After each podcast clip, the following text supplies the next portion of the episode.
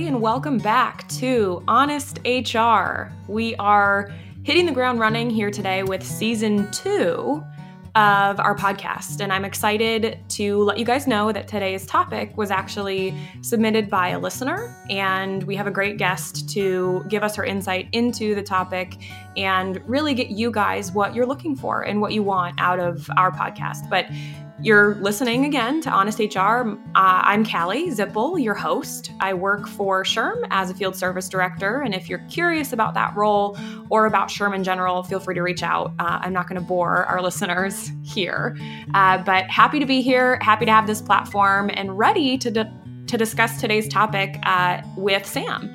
So, Sam comes to us with great experience, and she's going to be talking about from entry level to next level. So, helping us work through what it looks like to get from that entry level role to a sort of next level, more strategic, more managerial level uh, experience or HR experience role.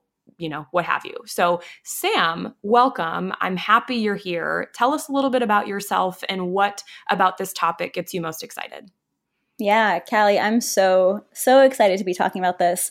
Um, as you mentioned, my name is Sam Arpino. Uh, I use she, her pronouns, and I am the talent and culture manager at dosomething.org, uh, the largest organization for young people and social change in the world. Um, I'm super excited about this topic. I actually was hired to do something in a different capacity as an entry level employee uh, almost four years ago. And after some time in that position, you know, I, I realized that I wanted to switch into a different kind of function. And I kind of raised my hand and uh, was able to move into people operations. And so now I currently oversee full cycle recruitment, full cycle people ops here at Do Something. Um, I've built out our internship program. I've had the chance to build out uh, a strategy on the hiring side that we had never had in place before. And a lot of that came from the entry level kind of things that I put in place with my manager at the time to set me up for success and to have her trust me to take on these, these larger opportunities. Um, so I'm really excited to talk about how I did that and what I think other people can do uh, to really position themselves at the entry level to get those opportunities internally at their companies. Yeah, that's great. And I, it's funny because you never really look back at your career and think, yeah, I did set myself up for success, right? For you just sure. sort of go day by day and hope that you're successful. but uh, I like that we we can sort of look back and say, you know what, I'm glad I had that conversation when I did because now here I am. So Absolutely. I appreciate you wanting to have this conversation. And again, I appreciate the listener who submitted and asked for this topic to be covered. So I'm going to jump right into it. And I know that you're this wasn't necessarily a topic that you came to us with, but I'm excited that you're willing and open to discuss it. So, we've either all been in a spot or are working through one now where we feel like we're ready for that next step, but we're not really mm-hmm. sure either what it looks like or how to get there. So, I think just knowing number one, that we're not alone in that yep. feeling is helpful. But I'm excited to sort of have this platform and have this discussion so that other people can both learn from what you did, but then also think of their own experiences and get ready for that next level opportunity. So, one of the things that I think we often do is forget how important and necessary it is for us to get that entry level experience. Mm-hmm. So, share with us a little bit how you think your entry level experience has set you up for success. Yeah, absolutely. Um, so when I started to do something, and I'm going to hyper focus on do something because prior to being here, I was a Teach for America corps member. And I think that when you're in the kind of organization that has the structure of trajectory kind of built in it, um, it looks a little bit different, right? To kind of position yourself in a particular way. And everyone's kind of just like floating and, and going through uh, a preset trajectory. But I think for a lot of people, and uh, me myself included, being like a first generation college graduate, when I came into a regular full time job for the first time, not within the confines and structure of an organization like Teach for America, um, I really had to kind of like find my own path, and and I didn't necessarily have uh, a structure or rubric to kind of lean on and look to and say, okay, what do I do to move from point A to point B? Um, and for me, when I was hired here at Do Something, it originally was on our campaigns team overseeing the sex, violence, and relationship campaigns that we create. So lots of really touchy topics, you know, like sexual assault and uh, sexual harassment on college campuses, uh, violence, like really, really difficult topics. And what I realize in hindsight is as an entry level employee, while I was doing you know lower level day to day things, um, there were there were some things that I brought to the table that my manager was able to identify as my values and things that aren't necessarily teachable. You know, like skills are teachable. Uh, if you want to raise your hand and move from one industry to another, one function to another, skills can always be learned kind of outside of the workplace or sometimes inside. But it was that foundation of obviously doing the day-to-day work at a, a, at a good level and producing good things but i think more importantly was i did not fall into the trap of being kind of flustered in an entry level role and understanding that I didn't necessarily know how to navigate an office env- environment to the fullest. Um, and my values kind of carried me through that. You know, like I did not get caught up in water cooler gossip or, or anything like that. Um, mm-hmm. And I mm-hmm. think because I positioned myself as someone who was trustworthy, someone who had values and morals that were aligned with the company. Um, those those like higher level things that aren't necessarily teachable. Th- that's what people I think identified with me. And when I did finally raise my hand to say I want to try something new, even if I didn't have the skills for them to look at and say, like, okay, she can definitely do this job, they knew that those kind of core aspects of my personality and the things that I did kind of hit the ground running with when I first started as an entry level employee, those would kind of carry me through. And I think what's so important about that is that you were this person the whole time, right? Like you didn't show mm-hmm. up you were you didn't show up to the job and be one person on day 1 and realize, you know, on day 10 that you had to be somebody else. exactly. I think that's so hard for for some of us when we show up to jobs and we we think that we have to fit this mold and find out that we have to maybe fit another mold or we don't like that mold mm-hmm. or whatever. And so I think showing up as your true authentic self will get you much further than being somebody that you're not, right? Yeah, absolutely. And I often hear people say, you know, all the buzzwords of like bring your full self to work, bring whatever, you know, version of yourself to work. And and I kind of go back and forth and I think about that a lot, you know, like I I don't necessarily believe especially at the entry level when you're still figuring out who you are in a professional capacity that bringing your full self to work is actually the way to go about it. Um, I think a lot of at the entry level, what you should be doing is figuring out what is an authentic version of yourself, uh, where you're you are bringing a version of yourself that's true to who you are, that you feel good about when you lay your head down at night after a long day of work, but isn't necessarily your full self, right? Because I think in in reality, every single person, no matter who you are, has aspects of you know either their personality or things about them that they need to work on. Um, and bringing that into work is likely not going to be setting you up for success to be seen as someone who can be trusted with kind of moving to that next level.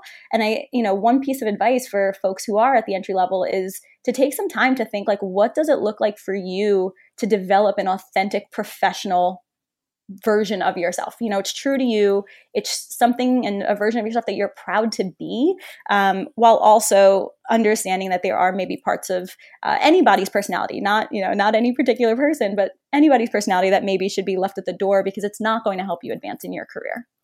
And I'm so glad that you got to that statement because I will. I'll be honest. When you said "don't bring your full self to work," I sort of was like, "Whoa, whoa, whoa." But I, I, I, get where you're coming from, right? Like sometimes we yeah. need to take a look at, you know, the work environment. It, you know, if we swear at home, is it really you know necessary to swear at work you know so i i totally get where you're coming from now and i'm like i said so glad you got to the place that you did with your answer um for me, you know, the entry level role that I started in, and I, our listeners know this, but I started in recruiting.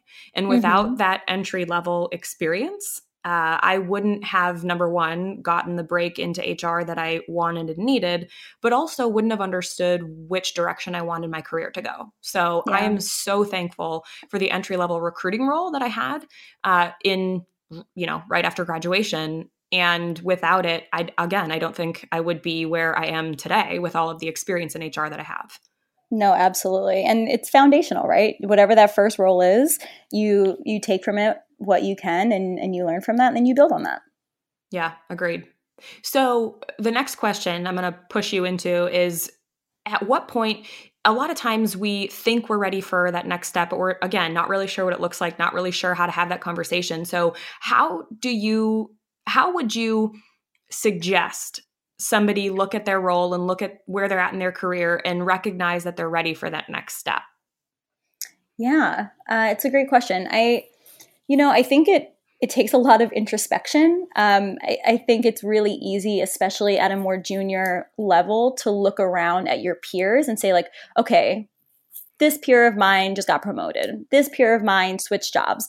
This peer of mine who has the same manager as me, you know, doesn't vibe with our manager and they decided to leave the company. It's easy to look around and kind of compare yourself to what other people are doing. Mm-hmm. Um, but it really takes a lot of that that self reflection to say like okay who am i and where do i want to be um, i often also hear you know junior folks saying things like i have nothing to learn from this person or i have nothing to learn from this opportunity and kind of getting frustrated with that and i think a lot of it starts with the mindset of saying what what does it look like if you go into a situation maybe you have a new manager maybe you have a new project on your plate what does it look like when you go into that situation with a mindset of like what can i take from this not saying this is where I want to be forever, but what can I take from this opportunity in this situation um, and learn from and grow from that versus kind of going in with that defensive, kind of defeated, like, oh, I'm doing the same kind of thing, or, you know, this person isn't who I want to manage me, or whatever that might be. Um, I think it takes a lot of introspection to say, you know, am I ready to move on from the situation on my own timeline, or am I comparing myself to other people? And also sometimes it takes someone more senior than you kind of pointing it out you know like one of the one of the most uh, profound moments for me in my career was when i had a, a manager kind of sit me down and say like do you realize that like you are someone who almost every single person on the staff trusts and trusts to to have these tough conversations with at the time in the the capacity with my campaigns team role and although I saw myself as a very trustworthy person, um, I didn't necessarily like think that that was known. And you don't always get the have the fortune of having a manager or having someone more senior to you that will sit you down and give you that like career altering kind of compliment. Uh, and some, so sometimes you have to seek it out. You know, if you have the mentor, or if you have a good relationship with your manager, kind of sitting them down and saying, you know, I'm in a place where I'm looking or, or trying to figure out what my next move might be and it would be really helpful to know from you like what do you see as my biggest strength you know what do you see as my unique add to the team and sometimes just getting that from someone on the outside it can position you to be like okay that's not actually something that i want to be known for or that's not mm-hmm. my proudest accomplishment uh, and it helps you kind of redirect to make sure that the person that you're being introspective about wanting to be is actually aligning with the person that you're bringing to work every day I couldn't agree more. And I think the thing that's hardest for me, and this might be because I'm like the most competitive person I know, but the the comparison, right? Like yeah. when you work with a bunch of people who have the same job title and mm-hmm. you're you're like well i feel like i'm doing way more work or i feel like i'm getting pulled into more projects than they are and do these titles really make sense since they're the same and i think it's just so it's so profound to look at your situation as just you rather mm-hmm. than looking at where you fit within a more team structure i think that's such a great idea and way for people to think about whether or not they're ready for that next step. It's not necessarily where do I fit in this team and am I doing all of the right things to be a great team player and all of that, but it's so much more than that, right? Like how eh, to your point, am I learning? Am I continuing mm-hmm. to learn? Do I feel like people are learning from me? You know mm-hmm. that's another aspect of it too to your point everybody trusts you everybody sees you as a valued contributor that's not necessarily something we would know or right. uh, think to ask about in performance reviews and in conversations with coworkers so i love that idea and really you know asking other people like what what value do you feel i bring to the team and where can i bring more of that to conversations i love yeah. that idea Absolutely. And I think also knowing, you know, who's listening to this uh, this conversation that we're having, I think it's also important for HR professionals to remember that like when it comes to managers training, we also should be make sure making sure that we're encouraging manager managers to not be comparing the people on their team in that same way, right? I think it's really easy to say, this person has X output, this person has Y output. So therefore, person A is is a better performer, and that's the person who should be promoted. Um, and it's it's so much more than that. You know, is is the person performing at their best ability? How do we identify that? Mm-hmm. And is someone performing in a way that really makes a difference to the team, to the team culture, the dynamics, uh, you know, the overall productivity that may not be directly related to output. And how do we foster that? How do we make sure that those for I, I hate yeah. the term I hate the term soft skills, but that those soft skills are also really appreciated and valued. Well, and how can we make sure that everybody has what they need to be successful? Like, Absolutely. have we created an environment where people can raise their hand and say, hey, I need more of that? in order mm-hmm. to do mm-hmm. my job better, even if it's not necessarily related to that output conversation, right? And we did an episode in season 1 about talent calibration, and this sort of mm-hmm. comes back to that idea. It's it's not just within your own team how well people lead others. It's also yep. how well they interact with other functions and how they lead other functions to success as well. Because the success of a business doesn't always fall on one department, right? And you could For be sure. sitting in one department over here, but the way that you impact the success of other departments that lead ultimately to the success of the business as a whole is almost more important than, again, where you fit within your own team, right? Yeah, absolutely. And I, I think there's also an additional layer to that that says, you know, how can we make sure that we're being equitable in those conversations? Because from a diversity and inclusion lens, you know, not everyone is coming to the table with those same historic resources or those same conversations that were happening in their childhood. And I think mm-hmm. I'm hypersensitive to that as a first gen college student or graduate now, saying, you know, I didn't have these conversations happening at the dinner table when I was a kid. I didn't have the conversations of, you know, my mom talking about promotions and, and struggles at work and things like that, interpersonal dynamics. And so you know, if you don't see that at a certain point in your life and you're judging that person on the same level as someone else who who has been exposed to that from a very young age, you know, are we setting people up for success to really be the, the best people they can be professionally for themselves, but also for our companies? Are we getting the most out of them if we are treating all of these situations as a kind of cookie cutter across the board when every person is bringing their own lived experiences that will influence ultimately how they approach their work and what it looks like for them to be bringing their unique value add to the team. And I think I'm derailing us a tiny bit, but I, this this just like resonated with me so much because I had a very great piece of feedback from a supervisor at one point where I mm. have this weird interest in words like when I hear a word that's used and I don't know what it is, I get really excited about looking it up and learning about it and then being able to use it in my own vocabulary. Same. But, but uh, what I find is that sometimes when other people don't know words that I use, I get annoyed.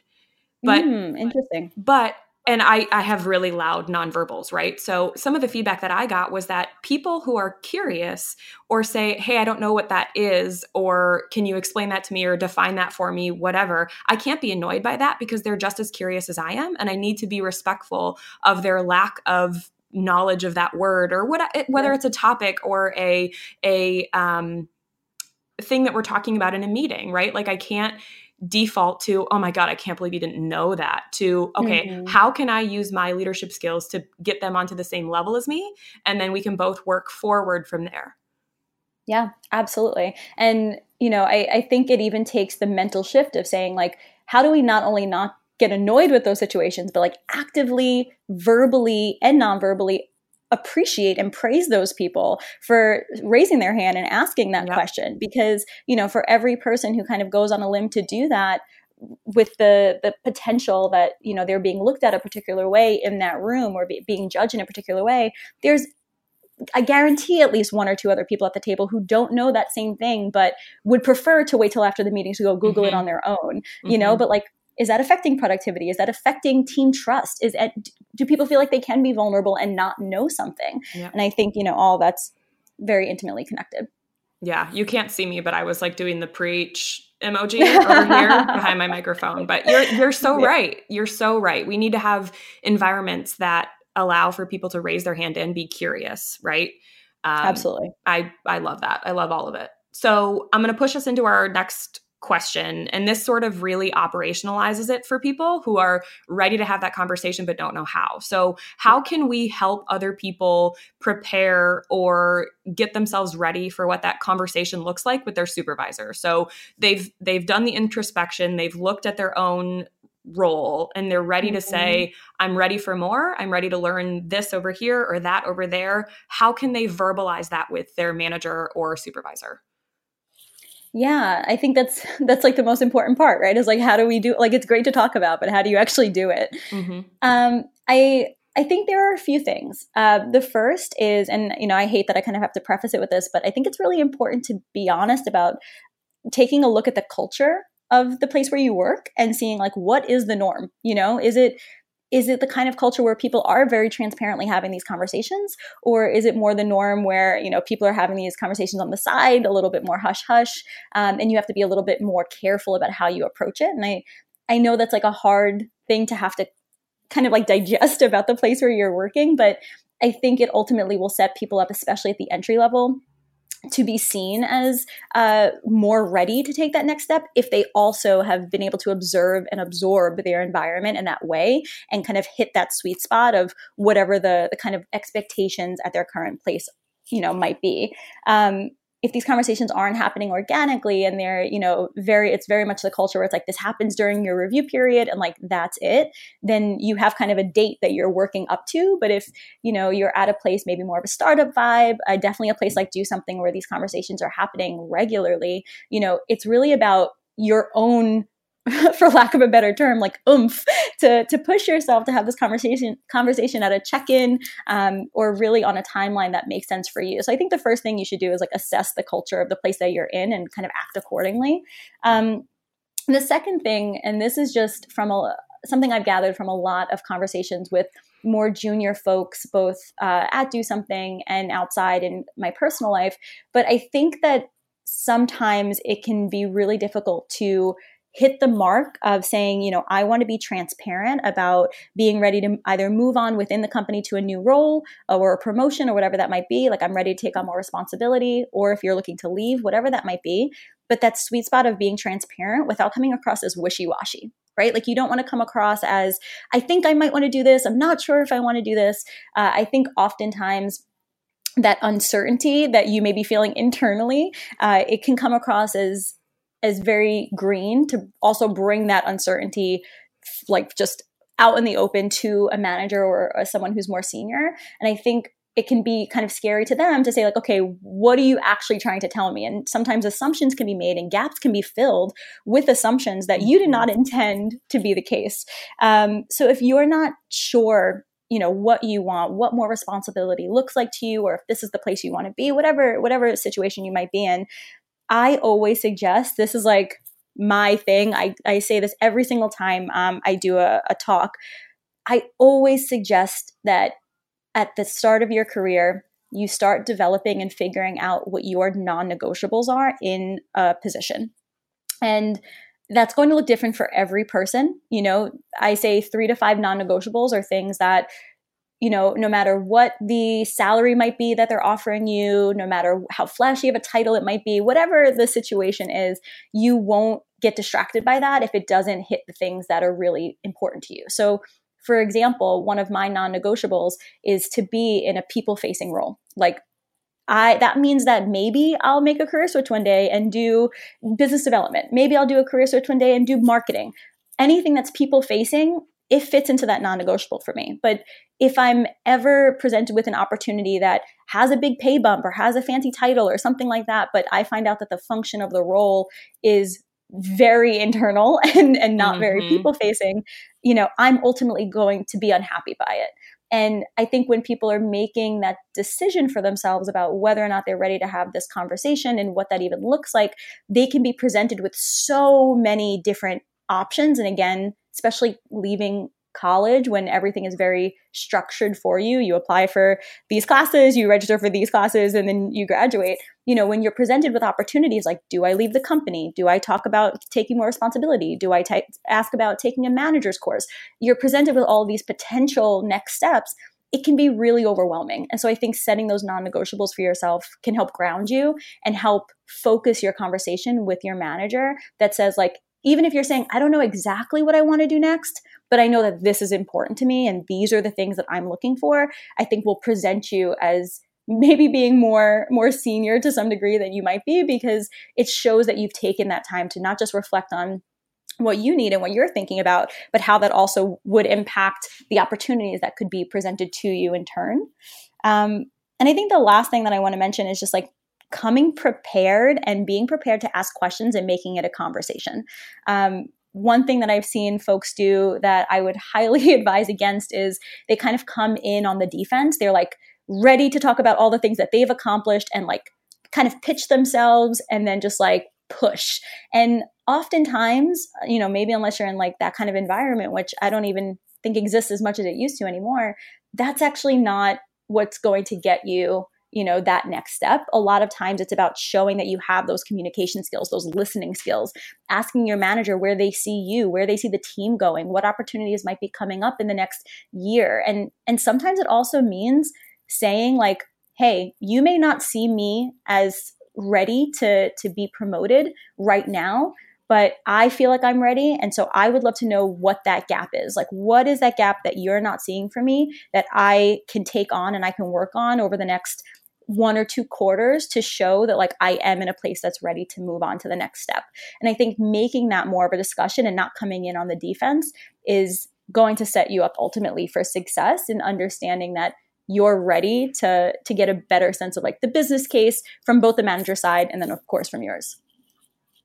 Yeah, and I think for me I've had a lot of conversations with employees who come to HR expecting us to be the ones to define their career path and sure. how they get to that next level and all of that. And it's been a very difficult conversation at times to say, you need to take ownership of your career. You need to take ownership of your own success. And I think yeah. we know how to do that as HR professionals, but I think we need to, again, as HR professionals, empower our managers and mm-hmm. our employees to take ownership of that growth opportunity and really identify what that means for them rather than saying, okay, HR's role in an organization is to build success plans yeah.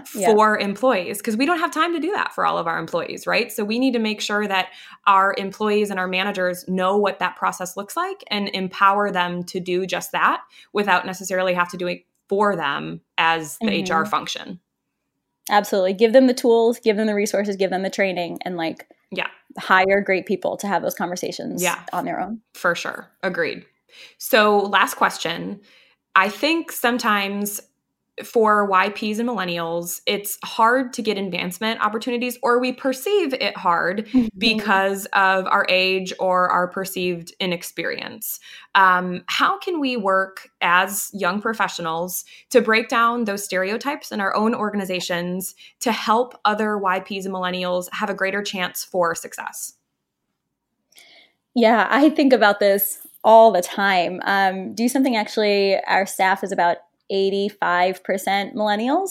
Um, so, you know, we are in the thick of this every day and making sure that uh, our culture is reflective of the, the population that we have here in the office as our staff. So, I think the first thing I would say is to encourage people to raise their hand to take those like smaller opportunities that have the right people in the room. You know, I I think about the conversations I've had with folks with their own development where they're like, you know, my manager told me that uh, in order to to move on to the next level, like I need to be more confident with the way that I run meetings or the way that I speak in front of people to be seen kind of as a leader, right? And I think it's it's a natural default to maybe hear that and either be discouraged by it or say like, okay, so when can I go talk at a conference? and that is not necessarily going to be helpful for you to kind of establish yourself as someone who is really taking the feedback and digesting it and working uh, to move on to that next step. And instead, I think, you know, raising your hand and saying, oh, you know, we're having some folks come visit the office next week. I saw it on the calendar. Would I be able to lead the intro session on like what do something is? And if you're raising your hand to say, like, I want to take on this opportunity, I took your feedback, I digested it, and now I want to improve on this aspect of my development it in a in a context where the right people are going to be in the room and the right people are going to see me taking this leap i think that kind of positions people to to do something in a way where the right people get to see you and hopefully get to uh, move you kind of in that direction to the next step. Kind of co-leading those projects or presentations you know i think in bigger companies if you don't have the opportunities to say i want to lead this presentation totally on my own can you raise your hand and say i want to co-lead. Raise your hand and say you know i want to be there to support with this initiative. And i think not being afraid to raise your hand oftentimes we hold ourselves back and saying you know am i ready for this? Um, i think that's the biggest piece, piece of advice i would give is you know if you're in an environment with maybe not a lot of millennials or not a lot of young folks and you're concerned about um, that perception of you the best thing you can do is raise your hand for those smaller opportunities to baby step your way up uh, until enough people see you crushing it that it's like, oh, you are now associated with someone who pushes yourself. You are now associated with being someone who takes those risks and, and maybe fails and maybe messes up, but it's not going to stop you from continuing to raise your hand. And I think that bounce back from failure and that bounce back from uh, from tough feedback is something that we can all do to, to better our careers, but especially for young folks in the in the workplace and the only thing I'll add to that is that we don't sometimes, and I found myself doing this uh, probably up until the role that I currently have, is mm-hmm. making sure that I insert into every conversation how successful I am,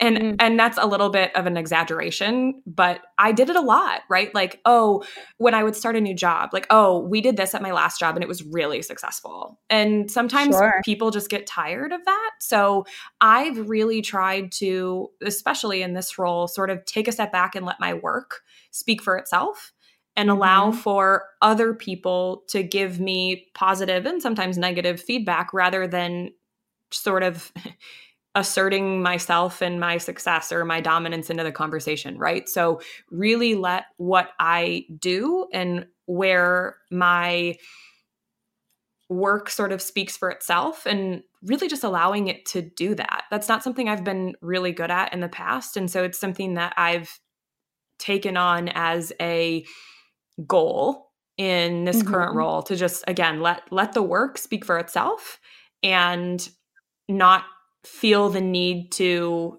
constantly push my success in other people's face if that makes sense no absolutely and i think that that relates to just one other thing i wanted to mention about um, millennials and young people in the workplace more generally is I think a lot of the time, the same way that, you know, we can maybe be assertive and, and think like that's what we need to do, I think we also make oftentimes a lot of assumptions about words and when we're getting feedback like what do those words actually mean? What does that look like? You know i'm thinking of someone who um, i used to work with that would come to me uh, as as hr and you know talk to me about uh, feedback that they were getting and how you know they weren't doing enough strategy. Like that was the feedback they were getting. Like we can't promote you because you're not doing enough high level strategic thinking.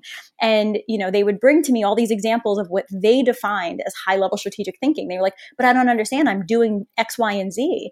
And my feedback to them in the moment was you know are you sure that the work that you're pouring your blood sweat and tears into is producing the high level strategic thinking that they're expecting to see out of you. And that strategic thinking is is uh, the same is defined the same between you and them.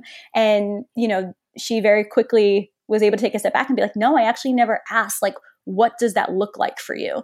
And i think we can make a lot of assumptions because we don't want to look stupid. We don't want to look junior. And so we're afraid to say you want me to be more strategic. What does that look like? And sometimes kind of sticking your neck out and asking that question will save you a lot of time and it'll also help you to get it right sooner which in turn will um, of course make you look better First, uh, Sam, this conversation has been amazing. I really appreciate you coming you. out. Is there anything you want to share with our listeners really quick before I wrap things up? Yeah. Um, I think it's really important for uh, us to enter these conversations when we're thinking about entry level to next level to say that it starts internally. And it could sound really corny and cliche, but you have to believe that you're ready. You know, you have to believe that you're worthy of that next step. And especially i see this a lot with uh, folks who have marginalized identities in the workplace women in the workplace constantly questioning whether or not we are ready for that next move. And it really starts with like other people are going to see your worth when you see yours first and you raise your hand you take those opportunities you're not afraid to stick your neck out. Um, and so i think doing that work first is probably the the biggest piece of advice that i would want people to leave with. And i think my advice would just be to be confident right at some point we need Absolutely. to be our own best advocate and if you've done the research, you've identified your non negotiables, like you said, and you're ready to have that mm-hmm. conversation, just be confident in it and just dive in, right? Um, I think that's that's definitely what I would leave our listeners with if I had one last piece of advice. But uh, again, Sam, thanks. This has been great. Uh, I I think we've been able to give other people some tips and tidbits to having these conversations and getting to that next level when they're ready. But if people want to continue the conversation with you, what's the best way that they reach out? Yeah, absolutely. You could find me on LinkedIn, uh, Sam Arpino and currently work at Do Something, so you can find me that way as well. And please, you know, if you're listening to this and you're at that point, especially if you are a more junior person ready to take that next step, I'm always happy to have those conversations. So please reach out via LinkedIn. Great. And same goes for me. I'm happy to have some conversations with people if you want to continue what we're talking about today. My email is callie.zipple at shrm.org. You can find me on LinkedIn, obviously, Callie Zipple, and then Shrm Callie Z on Twitter and Instagram. Uh, don't forget to go to our shrm.org slash honesthr website. You can do your subscribe subscribing there. You can also give us some guest and topic ideas. We want to hear from you, right? So anything you have for us, we want to hear it.